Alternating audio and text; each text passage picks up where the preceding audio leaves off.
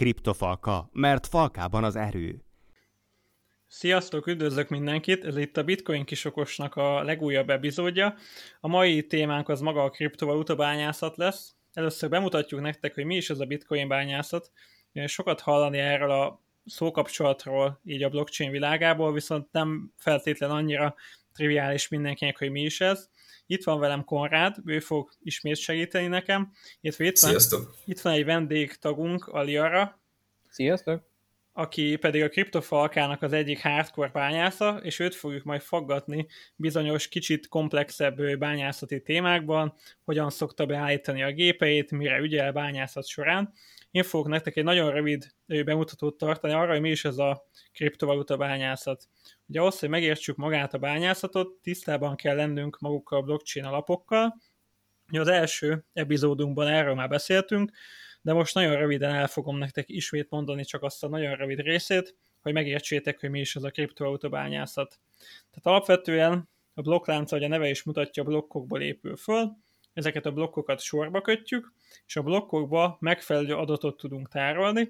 Ez az adat bármiféle információ lehet, amint megbeszéltük korábban, hogy az első-második részben ez mondjuk lehet egy fizetési tranzakció, kiutalt kinek és mennyit, de lehet akár mondjuk egy kilométer óra állása egy autónak, vagy pedig bármiféle orvosi érzékeny adat.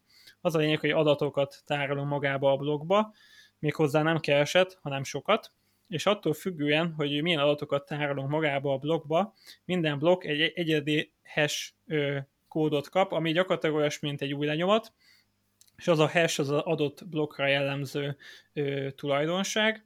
Ugye minden blokknak megvan egy megfelelő mérete, hogyha ez betellik, akkor ö, az utolsó hash-t ö, a, a blokkból átmásolják a következő blokkba, és gyakorlatilag így az egyik blokk mindig hivatkozik az azt megelőző blokkra, és így kötjük gyakorlatilag sorba magukat a, a blokkokat. Tehát ez egy fontos ö, része magának a bányászatnak és a blockchainnek.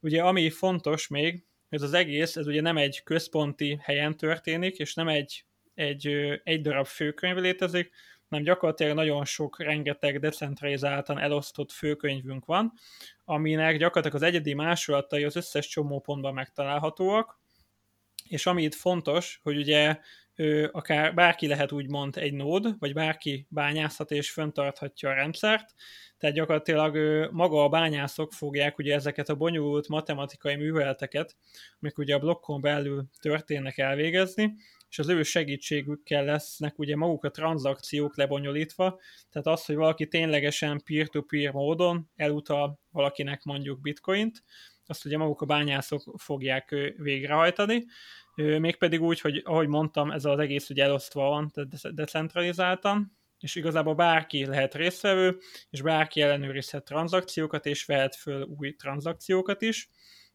És ugye ennek az a szépsége, hogy ezzel létrehozható egy olyan központi irányítás nélküli hálózat, ahol gyakorlatilag minden decentralizáltan, tehát teljesen elosztva tudunk működtetni, úgyhogy gyakorlatilag nincs szükség se egy bankra, vagy se például egy állami szervre. És ami itt fontos, hogy ma, ö, gyakorlatilag a bányászok azok, akik ezeket a tranzakciókat elvégzik, ellenőrzik őket, hitelesítik, és ugye hozzáadják a blokklánc nyilvános főkönyvéhez ezeket az adatokat, és az ő feladatuk ugye az érmék ő, körforgásba való bevezetése is. Ugye arra is beszéltünk már, hogy összesen például a Bitcoinnál huszonegy millió a limit, tehát összesen huszonegy millió bé té cé lesz, ez ugye a kódban van rögzítve, abból durrán tizennyolc milliónál kicsivel több van kibányászva, és gyakorlatilag folyamatosan kerülnek a körforgásba újabbnál újabb bitcoinok, amikért ugye a bányászok a felelősek. Ezt nagyjából úgy kell elképzelnetek, hogy magát a rendszert ugye fönn kell tartani, ehhez kell számítási kapacitás, tehát maga hardware, és kell hozzá energia is, és gyakorlatilag a bányászok azok, akik áldozzák az energiájukat és magát a hardware-üket arra, hogy fönntartsák a rendszert, és működtessék ezt a peer-to-peer hálózatot, viszont ugye ez nekik csak akkor éri meg, hogyha ugye ők ebből valahogy tudnak profitálni, és ez lesz majd az a rész, ahol aluljárat fogjuk kicsit faggatni, hogy pontosan hogyan is tud profitálni a bányászatból, és milyen módszerek vannak arra, hogy a hatékonyságát tudja növelni. De az a lényeg, hogy minden egyes blokk bezárása után a bányászok blokkjutalommal részesülnek. Ugye ez az a nagyon sokat hallhatott kifejezés mostanában, egy bitcoin blokkfelezés. Ugye pontosan a bányászoknak rá járó jutalom fog feleződni, és tizenkét egész öt bitcoinnak ugye már csak a felét fogják megkapni. Ez egy nagyon érdekes esemény lesz amúgy, május tizenkettő, srácok, nem tudom, segítsetek, kb. Nagyjából addigra van beütemezve, azt hiszem. tizenkét nap és tizenöt óra. Szuper, köszönöm a segítséget. Tehát az a lényeg, hogy nem sokára ez az egész bányászati ö, fundamentális alap változni fog, tehát mindenképpen nagyon érdekes téma. Amúgy Aliara pont fog jelentkezni nektek a honlapunkra egy cikkel is, ahol ő össze fogja foglalni, hogy ő mint bányász hogyan látja ezt az egészet. Én is amúgy nagyon kíváncsi vagyok rá. Ugye sokat beszéltünk erről, de azért mint bányász szemszögből érdemes ezt megnézni. Ö, Ugye nagyjából ennyi lenne így a bányászati alapok, ami még fontos, és beszéltünk már róla, ugye eléggé nagy energiaigénye van ezeknek a bányászgépeknek, és nagyon erős hardware kell hozzá, és Konrád fogja most nektek kicsit kifejteni, hogy gyakorlatilag egy bányászgép az hogyan is néz ki, hogy hogyan kell ezt elképzelni. Nagyjából úgy, úgy tudjuk elképzelni, mint és saját notebookos, saját számítógépe, működésében is teljesen ugyanúgy, ugyanúgy működik, mint egy rendes számítógép. Csak az, hogy ezek a mining rigek arra vannak kiegyezve, hogy bizonyos feladatokat lássanak el. Korábban még kétezer-tizenhat környéken, ahogy korábban említettem előző epizódokban, leginkább grafikus kártyák, játékokra létrehozott grafikus kártyákat használtak bányászatra, igen, mert árérték arányban megérte, és az akkori hash rate-ekkel sokkal több uh, coin tudtak kibányászni. Mostanra már azóta kicsit átalakult a piac, mert uh, egyszerűen eléggé elfogytak ezek a grafikus kártyák, például ezerötven Ti, ezernyolcvan Ti, már nem is lehet egyáltalán újonat beszerezni belőlük, helyette átalakult a piac, ahogy korábban mondtam. A ASIC-féle integrált áramkörös alkalmazású rendszereket hoztak létre, ezek a, ezeket a mining rigeket, amik speciálisan erre a feladatra jöttek létre. Ez amiatt is fontos, mert ezek már alapvetően olyan számítási kapacitással rendelkeznek, mint például egy rendes gaming videókártya, nem? És sokkal jobban túl lehet őket hajtani.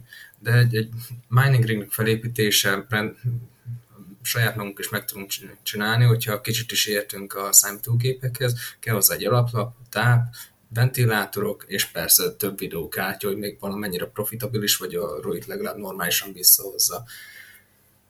Igen, igazából, ha jól tudom, nagyjából ilyen hat-tizenkét kártya van kb. Érikbe, ugye? Tehát azért eléggé nagy beruházás, úgymond. Hát maximális tizenhárom. Emellett meg az is fontos, hogy a egyszerű felhasználóként annyira nem érdemes mostanság belevágni a bányászatba, hanem inkább ilyen mining poolokhoz tartozni, belépni, ahol valamennyire el lehet osztani a nyereséget, a blokkjutalmat, mert megosztják valamennyire a számítási kapacitásokat, és ezzel a jutalmat is persze. Igen, itt, itt ugye az a probléma, hogyha te gondolom, mint önálló bányász lennél és bányásznál, akkor lehet, hogy ő, nagyon sok idő eltelne úgy, hogy te nem is részesülsz blokkjutalomban, és gondolom ezért fognak így össze a bányászok, és akkor hash teljesítménye arányosan megosszák magát a, a jutalmat, ha jól tudom. Pontosan. És emellett még ar- arra is ki szeretnék térni, hogy a korábbiakban az NVIDIA á em dé hatalmas uh, költségeket uh, investált a bányász, videó- videókártya bányászatba például, és most is már megint derengenek újabb hírek, hogy erre specializált kártyákat fognak kihozni, de erre még mindig várunk. Igen. Már vagy egy év, jó, egy vagy két éve bejelentették. Igen, ennyi lett volna igazából ugye a bevezetőnk, és akkor rá is térnénk arra, hogy Aliarát, mint ö, tapasztalt bányászt kérdezgetjük. Ö, tudnál egy kicsit mesélni magadra, ugye szerintem a falkástagok már az eléggé jól ismernek téged. Ha bármiféle bányász téma van, akkor biztos, hogy hozzá tudnak menni segítségek. Kicsit mesélnél magadra, hogy mióta bányászol, nagyjából okay. Mennyi riged van, meg milyen típusúak, és mi, mi, mi a kedvenced, amit szeretsz bányászni? Hú, hát ez így hosszú lesz. Sziasztok, uh, Aliara vagyok. Hát először én bányászattal, vagy inkább a bitcoinnal és a blokklánccal valamikor, hát nem tudom, kétezer-tizenhat-hétben találkozhattam talán. Uh, egy portfólió cikket olvastam, akkor még kicsikét úgy relevánsabb hír, hírportál volt, mostanában szerintem inkább ilyen clickbaitbe átment. Uh, Hát akkor láttam, hogy ilyen három-négyszáz dollár, meg tudjátok, beoszták, hogy összeomlott szárnya, vagy ilyesmi, és igen, utána, igen, igen. utána egy picit később szerettem volna építeni magamnak egy számítógépet, és ilyenkor az ember szétnéz mindenhol, és úgy jutottam Facebookon az elektronikus bányászat csoportba, ahol ugyebár már készgépeket árultak, vagy ilyen hasonló jellegű gépeket, és utána néztem, hogy mit szerettem volna, meg mit nem. Végül uh, három darab ezernyolcvan Ti-t vettem, egy fél éves fizetésemet investáltam ebbe az egészbe bele, és uh, azzal álltam neki bányászni. Hát akkor még zékest, de amint Konrád is említette, uh, zékest az aszikok már kicsikét ledominálták, úgyhogy videókártyával már nincs neki értelme annak, hogy bányásszuk. Uh, hát főként a profit érdekelt, persze. Szerettem volna egy kis mellékest így a fizetésem mellé, illetve számítástechnikát is amúgy szeretem, mondhatni ez a hobbim is. Igen, igazából, hogyha tényleg a félhavi fizudat rászámtad erre az egészre, akkor te is azért úgymond mondhatni, hogy ilyen nagy fanatikus vagy, és hiszel ebbe az egészbe így hosszú távra. Azért az elég nagy elköteleződés. Persze, meg... De hogyha úgy vannak, legalább van egy jó gaming rige, ja, akármilyen játék mai nap is elmegy rajta. Hát az biztos. Amúgy a kártyák már nincsenek meg. Egy nagyon jó barátomnak eladtam, szerintem olyan fél éve körülbelül. Tényleg amúgy egy kérdés, hogy egy ilyen rignek mennyi, mennyi kb. Az élettartama? Tehát gondolom van egy idő, amikor utána úgymond elamortizálódik, és majdnem ki kell dobni, vagy ez hát hogy ez működik? Ez nagyon jó kérdés amúgy, mert az ötszázhetven ötszáznyolcvan á em dé téren kártyák, ugyebár a dagfájl ahogy növekszik, á té há dagfájl, úgy nem fog előbb-utóbb beleférni a kártyáknak a memóriájába, ezért az négyszázhetven, ötszázhetven, ötszázhatvan, ötszáznyolcvan, nas négy gigás kártyák, azok tíz vagy tizenegy hónapban ki fognak már futni, úgyhogy igazából onnantól el té há-t, el té cé-t nem fogsz tudni vele bányászni, természetesen más kisebb coinokat tudni fogsz. Most az meg megint egy jó kérdés, hogy ugyan annak lesz-e értelme, vagy nem. Igazából attól függ, hogy hogy van beállítva, és hogy mennyire vigyázol rá. Én mindig nagyon odafigyeltem, főleg így az elején, mikor ugye én se sok mindent értettem, azt se tudtam, mi az az ó cé, hogy kell kártyát húzni, hogy kell feszültséget állítani. Akkor először megkaptam a gépet, kilencven fokig melegettek a videókártyák, és megállt a gép, és nem értettem, hogy mi van vele. Úgyhogy nekem is segítettek természetesen, meg utána kellett nekem is olvasni, de hogyha odafigyelsz, hogy hatvanöt-hetven fokon tartsd mondjuk a kártyát bányászat közben, akkor igazából egy idő után persze át kell pasztázni, mert a meleg az kiszárítja a pasztát, de hibátlan marad a kártya, illetve egy pormentes helyen tartsd nyilván, hogy a ventilátor ne menjen tönkre, de igazából ennyi. Szóval... Tényleg ez amúgy, bocsi, jó téma, hogy hogyan tanultál ebbe bele, tehát hogy akkor hallottam, te is úgymond laikus voltál, és most megjutottál oda, hogy másoknak tudsz segíteni, tehát hogy, hogyan működött nálad ez a folyamat? Hát először is elkezdtem utána olvasni, ugye Bitcoin Talk, akkor még volt kriptopénz pont info, azt még annó egy youtuber csinálta, ott is elég sok ilyen téma volt, illetve YouTube-on kezdtem videókat nézni, hát és akkor így, így lassan magamba szívtam a tudást. Azért volt, volt honnan felfejlődni, mert a magánéletemben, a szakmához semmi köze nincs a számítógépeknek. Úgyhogy kicsit messze jutottam. Na, ez teljesen jó. És mi a kedvenc coinod? És miért? Miért szereted ezt egyáltalán? És emellett a bányászat mellett szoktál kereskedni bizonyos coinokkal, vagy pont a kedvenceddel? Vagy ugye ez, ezen a téren? bé té cé, egyértelmű. Szóval én elég erősen bé té cé maximalista vagyok. Úgyhogy az a cél, hogy minél több bé té cét szerezzen az ember. És igazából amiket bányászok, mondjuk el té há, el té cé, bé í em és a többiek, igazából nyilván mindegyiknek van egy előállítási költsége, van egy célár, és hogyha eléri azt a célárat, akkor majdnem mindig átváltom bé té cébe. Ezzel... vagyok. Szerinted most jelenleg még a legprofitabilisebb? Hát ugyebár NVIDIA-nak a NVIDIA kártyáknál ugyebár a, szóval ami algoritmus NVIDIA kártyára épül, az főleg az NVIDIA-nak a grafikus magjának a teljesítményét használja, ami az á em dé kártyákénál jóval magasabb és nagyobb.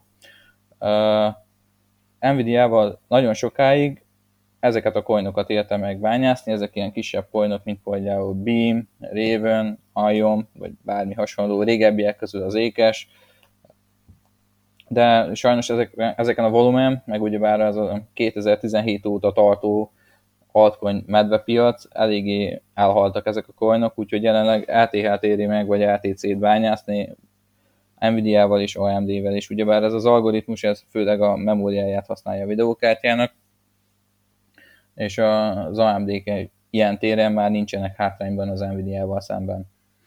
Igen, amúgy annak tökre örülök, hogy mondtad, hogy teljesen bé té cé maximalista vagy, igazából én is ugyanígy, tehát én is, ami azt szeretem, hogyha profitot hozunk, az ugye bé té cé-ben van, és abba tudjuk realizálni. Ennek nagyjából főként az az oka, amit a második, talán a második vagy harmadik részben is kiveséztünk, hogy miért ér meg a bitcoinnel és a blockchainnel hosszú távra számolni. Tehát én is ugye ezt gondolom, hogy, hogy mindenképpen a bé té cé-be érdemes profitot realizálni, de amúgy az jó kérdés, amit Konrád kérdezett, hogy egy bányásznak amúgy mennyire kell mondjuk a kereskedéshez értenie? Tehát, hogy azért mennyire sűrűn szoktad átváltogatni, amit bányászol, vagy ez nagyjából hogy működik nálatok? Hát ugyebár én már régóta falkatalk vagyok, úgyhogy ha nem akarnám, akkor is egy csomó minden rám ragadt már volna. Nagyon jók a fiúk amúgy, nagyon sok hasznosat lehet tanulni tőlük, és bányászként pedig nagyon ajánlatos is, főleg, hogyha kicsit komolyabban tervezel, hogy mondjuk úgy érts a dolgokhoz. Hát igazából én is elemzek technikailag, főleg napos ábrákat szoktam nézni, és akkor az alapján adok el, vagy veszek. Igen, tehát nálatok inkább ez az ilyen lassabb váltogatósdi megy, gondolom. Tehát, hogy nem ez a naponta váltogatsz, de ugye egy bányásznál se tök mindegy, hogy most azt az Ethereumot kb. Két hónapra hagyod-e Etherbe, vagy mondjuk átteszed bé té cé-ben, nagyjából gondolom így kell elképzelni. Persze, pontosan így. Hát igazából most egy csomó ideig á té cé-t bányáztam, hát szerintem egy két-három hónapig, és amikor felment, tudjátok, hogy volt az er té cé rally, kiütött a tíz dollárt, meg ilyesmi, hát technikailag akkor már, hogy nyolc dollár körül is nagyon indokolt volt az eladás, és így is tettem, és lépcsőzetesen realizáltam a profitot, szóval hagytam egy moonbaget, ahogy szoktuk hívni, helyes, amit helyes. tíz dollár felett eladtam, ez egész huszonöt százalék volt, és így a négy dolláron bányászott er té cé-met fel tudtam átlagolni olyan nyolc-kilenc dollár környékére. Na, tök jó, tehát gyakorlatilag a bányászatnak a tudását is kihasználod, meg a kereskedés tudást is, és akkor itt tudsz úgymond maximalizálni. Igen, nagyon szuper. Igen, a kettő kéz a kézben jár, mert nagyon sok bányász esik, esik abba a hibába, hogy túl mohó. Szóval lát, látjuk, hogy ott van kétszáznyolcvan dollárért az er té há, és lenne rajta bőven profit. Most nyilván attól függ, hogy hány gépet nézel, mennyiért vásárolod az áramot, vagy bármi hasonló, de hát lenne rajta profit. De hát akkor rávárunk, hogy hát lesz háromszáz, négyszáz vagy bármi hasonló, mert ugye bár múltban volt már erre példa, de a múltban kicsit máshogy is robbant a piac. Hát igazából ahogy múlnak az évek, szóval kétezer-tizenhét nem olyan volt, mint kétezer-tizennyolc, kétezer-tizennyolc pedig nem olyan volt, mint kétezer-tizenkilenc, és én úgy veszem észre, hogy inkább az a jellemző, hogy az árfolyamok stabilizálódnak, és ilyen árszintek között mozognak.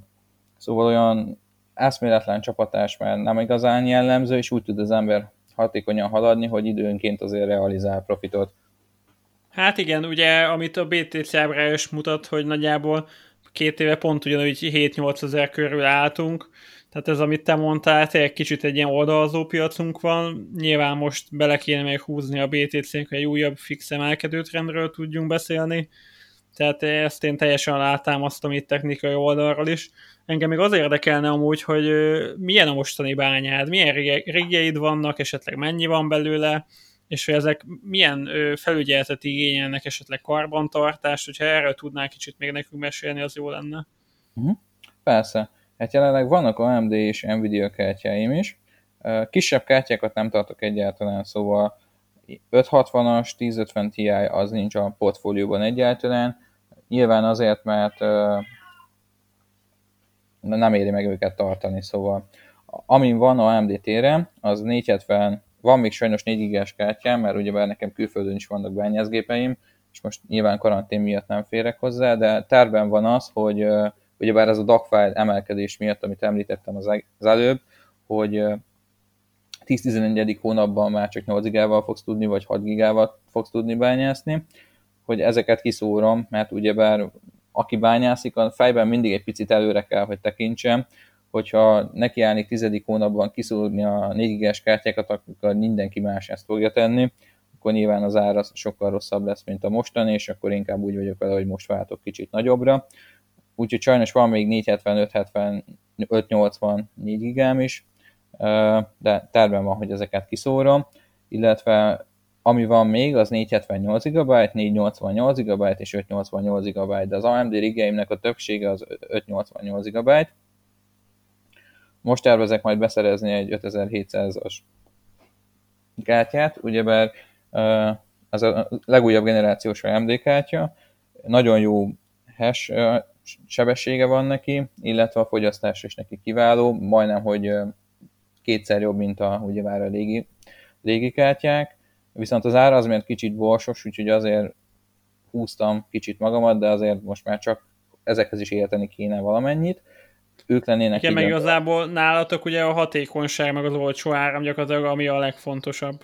Persze, szóval az egésznek a kulcsa az olcsó áram és a hatékonyság és a kitartás, az is nagyon fontos, mert uh-huh. ugyebár egy, egy bányászgép az, az meg szokott állni, szóval én azért nem gyors kötözözök össze és ragasztok össze semmit, mert olyan nincs, hogy egy bányászgépet egy éven belül mondjuk szét kell szedni, azt tudja. Főleg, hogyha használt alkatrészekből van, amit mondta Konrád is, hogy újat már nem igazán lehet kapni, és azért ezek csak egy-két éves hardverek. És ezeket te, szok, te szoktad karban tartani magadnak? Igen, én szoktam magamnak karban tartani, mert ugyebár egyrészt, hogy értek hozzá, meg hát ebből kifolyólag gyorsabban meg tudom saját magamnak csinálni, persze, mint hogyha most másnak elkezdeném magyarázni. Nálam automatizálva van minden, szóval uh, tudjátok, lehet kapcsolni ezeket a wifi-s, uh, lehet kapni ezeket a wifi-s dugaszokat, akár Sunofot, és alaplapon be van állítva, hogy ha áramot kap, akkor visszaindul, és gyakorlatilag wow. automatizálva van az egész. Akkor szoktam csak szétszedni, vagy elmenni a bányába, hogyha valami miatt így nem tudom visszakapcsolni a gépet. A beállítás az nálam mindenféleképpen energiatakarékos, ugyebár uh, abból kiindulva, hogy Európában vagyunk, és a kettő per négy-öt centes kínai árammal nehezen tudunk versenyezni. Azért Európában aszikbányászokkal nagyon nehéz sikert elérni, mert ugyebár Kínában, illetve keleti országokban jóval gyorsabb a megtérülés. Itt inkább vé gé á, ami hát már évek óta itt van, és reméljük, hogy évekig még itt lesz mellettünk. És overclockolással szoktál foglalkozni, vagy teljes mértékben? Persze, szóval, persze, szóval a beállításaim azok gyakorlatilag olyanok, hogy egy tökéletes ilyen fogyasztás per hash arányt érek el. Szóval alul is van feszállva az összes kártya, ugyebár élettartam, illetve hőmérséklet miatt hatvanöt-hetven fokon mennek, illetve a memória is mondjuk föl van nekik húzva eléggé. De ez igazából nem károsítja a hardware-t.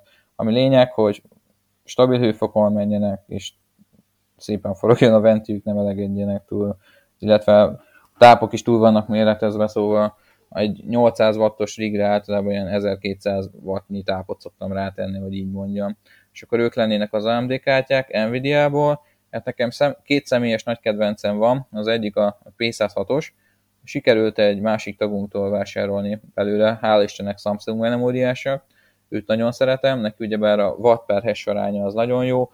Ez gyakorlatilag azt akarja, hogy hány wattból tudsz mondjuk kihozni egy megahest. Ameddig az á em dé-nél a watt per hash arány az olyan négy egész négy wattból jön ki kb. Vagy négy egész két wattból jön ki egy megahash, pé százhatoknál ez inkább ilyen három egész hat körül mozog, illetve pé száznégyeket is szeretem. Ezek, ezek már direkt bányászatra épített kártyák, szóval az előbb téma volt, hogy hátra lesz valami újabb generációja ezeknek a kártyáknak. A pé száznégyek azok gyakorlatilag egy ilyen ezerhetven per ezernyolcvan hibrid, ugyebár mondjuk a Asusnál a turbókra vannak felépítve. Ezen kívül van még ezerhetvenesem, ugyebár ezerhetvenesekkel mostanában az a probléma, hogy ahogy növekszik a dé á cé fájl, úgy a hatékonyságuk is csökken, á em dé-nél ez nem gond, szóval a háromszázadik dé á cé fájlnál mondjuk egy NVIDIA ezerhetvenes bányászat harminckettővel, az a háromszázhetvennél vagy ötvennél pedig már csak huszonhét-nyolc megahash lesz. illetve van ezernyolcvan Ti-jem, és őket is szeretem. Hát NVIDIA-kkal sokkal egyszerűbb összerakni, viszont jóval drágábbak, így azért az áram is legyen olcsó, illetve a hardware is legyen árérték arányban tökéletes, szóval ez az egésznek a titka, szóval nyilván tudnék sokkal hatékonyabban bányászni, mondjuk ötezer-hétszázasokkal, de mivel jobb áram van az áram, illetve a négyszázhetvenes jóval olcsóbb, mint egy ötezer-hétszázas, így, így végül is jobban megéri három darab négyszázhetvenest, vagy ötszázhetvenest, vagy ötszáznyolcvanast venni, mint egy darab ötszázhetvenest. Nagyon szépen összefoglaltad, igazat megvalva. Köszi. Hogyha már úgyis profitról is beszéltünk, te alapvetően hol szoktad tárolni a bitcoinjaidat, ethereumokat, mindenféle altcoinodat, telefonon, applikáción keresztül, vagy esetleg papíron tárolod őket? Milyen rendszert alkalmazol rá? Ami a legfontosabb, hogy úgy rakjátok el, hogy egyrészt, hogy saját magatok megtaláljátok, hogyha szükségetek lesz rá, illetve más ne találja meg, illetve legyen mindenből biztonsági másolat. Szóval elmondok egy történetet, hát ez egy olyan éve történt nagyjából, ugyebár nyilván minden walletnek van egy seedje, amivel vissza tudod állítani. Nekem volt egy u es bé-m, és akkor ezen tartottam a, ezt a seedet, és hát tönkrement az u es bé. Uha. Volt nincs nagyjából. Volt egy u es bé, igen, két napig az összes ilyen recovery programot végignéztem, minden hülyeség visszajött sulihoz, ami kellett. Elég idős u es bé volt, szóval öt-hat éves ilyen főiskolás dolgok, egyetemes dolgok, mindent megtaláltam. A seedet nagyon nem, hát és ezt, ezt azért egy középkategóriás magyar autónak az ára bánta. Azt, és akkor azt tényleg nem is lett meg? Nem, úgyhogy mindenből csináljátok biztonsági másolatot, és ne sajnáljátok rá a pénzt. Ha úgy van, akkor inkább legyen két darab Ledger, meg három darab u es bé, meg legyen felírva négy papírra, de a biztonság a legfontosabb. Hát igen, igen. Azóta van hat u es bé. És hogyha úgy nézed, hogy biztonságos, akkor teljesen megér. Ja, igen, tehát ez a biztos... Úgy értettem, hogy azért mit tudom én, egy fél millió forint, szóval nem ilyen két-három millió forint, úgyhogy... Persze, hát a biztonság ugye kb. Ilyen nulladik lépés a kereskedésnél is. Tehát igazából az a baj, hogy itt a digitális világban tök mindegy, hogy a számládon mondjuk tízezer forint van, vagy tíz millió, vagy száz millió gyakorlatilag, hogyha nem megfelelően kezeled a kulcsaidat, és nem megfelelően biztonságban kezeled az értékedet, ugyanúgy el tudják tőled lopni, és te is ugyanúgy el tudod hagyni. Ugye nagyon sok bitcoin van, amihez már úgymond so- soha tehát elveszett, és soha nem fognak tudni hozzájutni. Kicsit hasonló a Liara esete is, amit most elmesélt sajnos. Tehát, ez egy kicsit balkony volt amúgy. Ja, értem, oké, okay. De igazából tényleg egy, egy Ledger tudok én is mindenkinek ajánlani. Nem tudom most milyen ára megy egy Ledger, de nagyjából egy ilyen húszezeres nagyságrend. Tehát egy nagyobb portfóliónál igazából már nem ezen kell múlnia. Persze, meg hát nehogy aztán drágább legyen a leves, mint a hús. Igen. Na, figyú. Igen? Igen? Tőzsdét szoktam csak ezen kívül használni, ugyebár kereskedésre is. Hát én a legnagyobbat ajánlom, mivel az a legjobb, tudom, hogy ez nem annyira decentralizált, és sok mindennel ellenkezik, de viszont a Binance az, az mindent visz, az egyértelmű, és ugyebár itt is kötelezően mindenkinek ajánlom, vagy a Google hitelesítőt, ez olyan szempontból rossz, hogy uh, ugyebár ez csak egy verzióban, egy telefonon tud létezni, úgyhogy ha véletlenül tönkre menne, akkor vagy meg kell, hogy legyen a kód, amivel vissza tudod állítani, vagy pedig megszívtad. Szerintem, szerintem vissza tudják a Binance-esek állítani neked, de az nagyjából egy hét, vagy nem uh-huh. tudom mennyi idő. Nem vissza tudják. Hát hálásnak. Amit még tudok ajánlani, az az Auti applikáció, ez több eszközön is tud létezni, lehet akár egy biztonsági telefonod, fontos, hogyha tényleg kicsit több pénzről van szó, amit elteszel, és akkor csak te tudod, hogy hol van, és mondjuk három havonta földugod tölteni, hogy azért nem erüljön halálba az akkumulátor. Igen, itt igazából annyi, hogy kicsit értsék a laikusabbak is, hogy be lehet állítani egy ilyen két, két lépéses hitelesítést, ilyen kettő ef á, aminek gyakorlatilag az a lényege, hogy nem elég, ha beírod a jelszót, hanem az adott telefonon lévő tokent kell generálnia magának a rendszernek, és azt is úgymond még be kell mellé írnod, és ha mondjuk a jelszavad esetleg vagy kiszivárog, vagy nem jól kezeled, vagy bármi, ugye maga a telefon nélkül, ami rajta van ez a kulcs, nem tudnak belépni. Emellett még az is Ö, fontos, hogy még... hatvan másodpercig érvényes az a token. Szóval aha, kéznél igen, kell lenni annak a telefonnak, hogyha szeretnéd használni ezt a számsort. Igen, jó pont. Én már megoldottam úgy, hogy felhívtam anyukámat Messengeren, és beliktált. Igen, vannak ilyen kis utak, de... Tehát nem az a mérvadó. Na, tényleg, és hogyha itt voltunk már az Ethernél, ugye jön az Ethereum kettő pont nulla, elég nagy változást lesz nálatok. A Proof of Stake-től mit vársz amúgy? Te is be fogsz állni majd harminckét Etherrel, és fogsz stékelni majd Ethert? Vagy hogy látod ezt te most, mint bányász? Hát, szóval én biztos vagyok benne, hogy kedvező hatása lesz neki. Ugyebár ez úgy fog végbe menni, hogy nagyjából még négy-öt ilyen nagyobb fork van a teljes kettő pont nulla Ether előtt. Mindegyik fork ilyen nagyobb európai városról van elnevezve, ugyebár elég nagy lemaradásban vannak már, elviekben már kettő pont nullás eltérnek kéne lennie, úgy nagyjából, és nehezíteni fogják, ugyebár előtte a bányászatot, ezt úgy fogják elérni, hogy ilyen difficulty bumbot raknak bele, ami azt jelenti, hogy ha több bányász bányászik, ha kevesebb, a difficulty akkor is emelkedni fog mesterségesen, és ezzel, fokozat, ezzel ez mellett a rewardot is csökkenteni fogják. Szóval ennek biztos lesz deflációs hatása, amivel kevesebb token fog keringeni igazából. Fogok stékelni, hmm, az biztosan. Uh-huh. Fogok stékelni, az biztos. Hát nekem őszintén szóval nagyon rossz tapasztalataim vannak az ilyen stékelős coinokkal. Eddig egy sem váltotta be annyira hozzáfűzött reményeimet, talán a Nexo. Nexo az azért az jó volt, sőt még mindig jó. Igen. De a, a többi, amit, amit, amit így próbáltam, ugyebár kétezer-tizenhét tizennyolc az inkább az ilyen kis föltörekvő coinoknak az éve volt, amikor gyakorlatilag kiírtad, hogy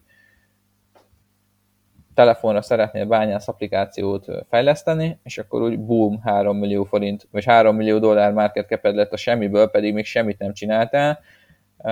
És ez kétezer-húszra jutott odáig, hogy hiába van még a mobilap, az egész projekt nem ér egy milliót sem. Hát igen, igen.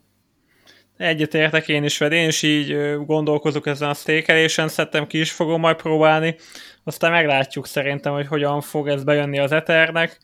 Ugye szerintem elég sokan fognak most figyelni rá, ugye ezt már kiveséztük az előző epizódunkban, hogy hogyan fog átállni az Ethereum Proof of Work-re, Proof of, proof of Stake-re, meg az Ethereumról, hogyha akartok amúgy több infót, akkor az előző epizódban megtaláljátok. Én azt abban a részben elég szépen összefoglaltuk az egyik kollégánkkal. És Aliara, milyen platformot, pult használsz a bányászathoz, és miért? Miért szereted azt, esetleg a közösség miatt, vagy mert sokkal jobban megoszlik a nyeresség rajta, vagy mi motivált arra egyáltalán, hogy poolba csatlakozz? Hát ugyebár ma már, hogyha úgy nézed, most nem tudom pontosan mennyi az á té há-nak a hash rate, de mindjárt megmondom. Szóval azt jelenti, hogy egyik, hogyha mondjuk tud kétszáz megahash-t, akkor neked kellene, hogyha úgy mondjuk dominálni szeretnéd az egészet, hát egy olyan jó két millió rig körülbelül. Úgyhogy nyilván, és egy blokk rivád van, meg egy blokklánc, így, hogyha most magam nekiállnék szólóban bányászni, akár az én bányámmal, szerintem lenne vagy egy év, vagy másfél, amikor ugye találnék blokkot. Viszont ugyebár itt, itt van egy luck faktor, szóval mindegyik uh, blokknál van szerencsefaktor, és uh, ugyebár azért nem oldódik meg az összes blokk úgy, ugyanannyi időre. Uh, szóval magam nehéz lenne, uh, és akkor hát ezért használ mindenki pult, hogy jobb az, hogy folyamatosan jön ugyebár az éter, hashtag arányosan, mint hogyha két évente egyszer sikerülne mondjuk egy blokkot kiütni, és akkor mondjuk kapnál tízet, vagy nem tudom mennyi most az á té há-nak a blokk nyugodt. Tehát gyakorlatilag így a bevételedet ki tudod simítani, tehát hogy egy általásabbét teszed vele, és nem pedig ilyen. Aha. Egyszer volt annól olvastam egy cikket róla, hogy elviekben Bitmain annól csinált még, vagy nem biztos, hogy a Bitmain, olyan routert, ami tudott bányászni. Szóval aszik chip volt a routeren benne, és azt is így fel tudta csatlakoztatni egy, hát a poolhoz gyakorlatilag, és ezek azt hiszem, hogy csak szólóban működtek, vagy valaki szóló, szólóban tolta, és egy ilyen kétszáz dolláros routerre sikerült kicskapni a tizenkét bé té cét.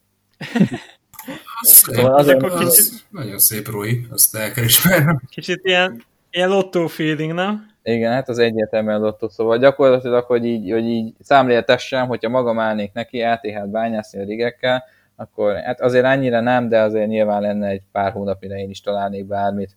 És hogyha mondjuk nincs szerencsém, szóval állnákos vagyok, akkor meg lehet, hogy négy hónap. És ugyebár most négy hónapra ki szeretne áramot fizetni a semmire. Igen, igen. Vagy bejön, vagy nem.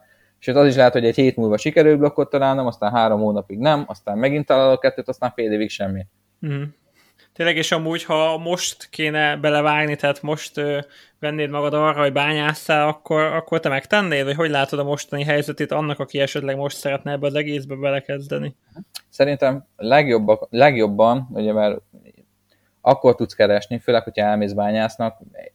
Szép dolog támogatni a, így a blokkláncot, meg minden, de hogyha profitot is szeretnél elérni, uh, akkor ahhoz azért már nyilván kicsit több kártya kell és több gép. Uh, hát végig kell gondolni gyakorlatilag, hogy az áram az neked mennyibe kerül. Lakossági negyven forint, belefér az, hogy fizes zsebből, egy fél évig bányász, és akkor gyakorlatilag, hogyha felmegy, akkor elad. Nagyon türelmesnek kell lenni, ugyebár én most, most a kétezer-húszban a kis pénzeknek a bányászatát senkinek nem ajánlom. Tisztába kell, hogy legyél igazából a piaci ciklusokkal, és amikor, mert á té cé-ből is azért tudtam jó profitot csinálni annó, mivel lement neki folyamatosan a diffje, tudtam, hogy egy jó coin, stabilan fejlesztik, hittem az egészben, és mikor alacsony volt a nehézségén, ahhoz képest elég sokat betáraztam, és nyilván, ahogy ment fel az ára, úgy nőtt fel a nehézség is, úgyhogy volt egy már ilyen elfekvő készletem, amit el tudtam ilyenkor ugye adni majd. Mindenképpen ah, azt tanácsolom mindenkinek, hogy egyrészt ez egy nagyon jó megtakarítási forma, szóval ezzel gyakorlatilag meg tudod oldani, hogy a fizetésed tíz vagy húsz százalékát elted, mert hogyha nem így csinálsz, akkor levágják az áramot a házról. Másrészt jó kaland, illetve tényleg bátran ajánlom mindenkinek, hogy fogjon bele. Én mindenki meg ugye nagy potenciál van szerintem benne, tehát így a jövőre nézve. Persze. Hát figyeljetek, nekem három kártyá volt, szóval tényleg fél éves vizum volt, ami megvolt, megvettem a legdrágább kártyákat, legdrágább cuccokat, fogalmam nem volt az egészről, aztán még majdnem kisnyírtam őket, mivel nem volt róla fogalmam. Azért nézzetek utána mindenképpen, ma már egy csomó anyag van róla a netről is, meg minden. Szóval három kártyából sikerült elég szép passzív bevételt elérnem. Meg amúgy tényleg itt reklámoznám is kicsit, hogy a Liara szokott nekünk ugye bányászcikkeket írni a honlapra. Ugye ezek főként már tapasztalt a bányászoknak szólnak, tehát hogyan kell mondjuk beállítani magát a bányászriget, de alapvetően, hogyha érdekel maga a bányászat, akkor kövessétek a kriptofalka pont hu honlapunkat. Ott a Liarának havi egy-két cikket szokott hozni, de ezek nagyon-nagyon minőségek, és tényleg mindenkinek ajánlom, hogyha bele akar vágni. A mai podcastünknek a végére érre még egy kérdésem lenne, hogy te hogyan látod ezt a mostani bitcoin blokkfelezést? Szerinted mi fog történni, hogy hogyan fog alakulni a bitcoin ár, illetve mi lesz a majd a kisbányászokkal? Hát ugyebár bitcoint már csak aszikkal tudtok bányászni, ami ugyebár Európában szintén nem mérvadó, mivel itt tíz centes áramok vannak, nem kettő és öt centesek. Így úgy gondolom, hogy Magyarországon relatív kevés bitcoin bányász van, hogyha hogyha Magyarországon bányászol asszikkal a bitcoint, akkor ugyebár a profitod az valószínűleg be fog zuhanni a felére. Ugyebár itt a régebbi hardverek, amik már nem voltak annyira hatékonyak a hálózaton, teljesen ki fognak hullani, szóval es kilences-sel már nagyon semmit nem fogsz tudni csinálni, csak mínusz generálni. És visszakanyarodnék újra ahhoz a ponthoz, hogy ugyebár a bányászatban előre kell gondolkodni akár fél évvel. Hogyha nekem lett volna két-három hónappal ezelőtt egy es kilences-em, én már biztos azon agyalnék, hogy hogy adjam el, mert ugyebár tudnám, hogy három hónap múlva már profitot nem fog termelni. Úgyhogy kétlem, hogy olyan sok es kilences maradt így üzemben már, ugyebár a, a gépek ki fognak hullni, és akkor ú- új gépekre kell gyakorlatilag váltani, amik ugyebár drágábbak és elég nehezen elérhetőek így, mivel megint Európában vagyunk. Olyan szempontból biztos, hogy pozitív lesz, hogy ugyebár csökkenni fog a szápli, szóval mennyi bitcoin is kerül ma a forgalomban? tizenkettő fél. Aha, igen, annyi a blokkjutalom, de naponta hány van? Ja, száznyolcvan, ugye?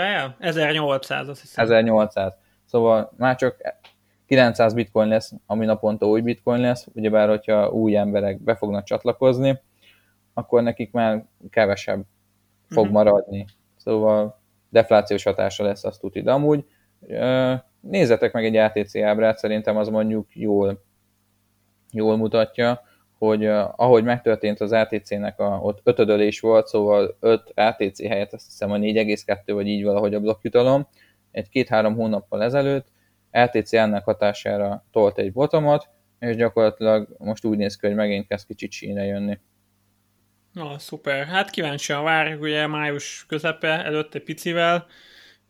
Ez lett volna már a kriptovaluta bányászat útmutatónk, egy kis bevezetővel a laikusoknak, meg egy kicsit hardcore-abb anyaggal gyakorlatilag a bányászoknak. Hát köszönöm szépen, Liara, hogy itt voltál, szerintem még hívunk máskor is. Jövök. Lesz valami fontosabb bányász téma. És kövessetek minket Spotify-on, meg iTunes-ba is, és hogyha tudtok, légy szíves, adjatok a jó értékelést, hogyha tetszik a műsor, és hamarosan majd újra jelentkezünk egy showval. Köszönöm, hogy itt voltatok. Köszönjük. Köszönöm. Sziasztok. Sziasztok. Hello, sziasztok.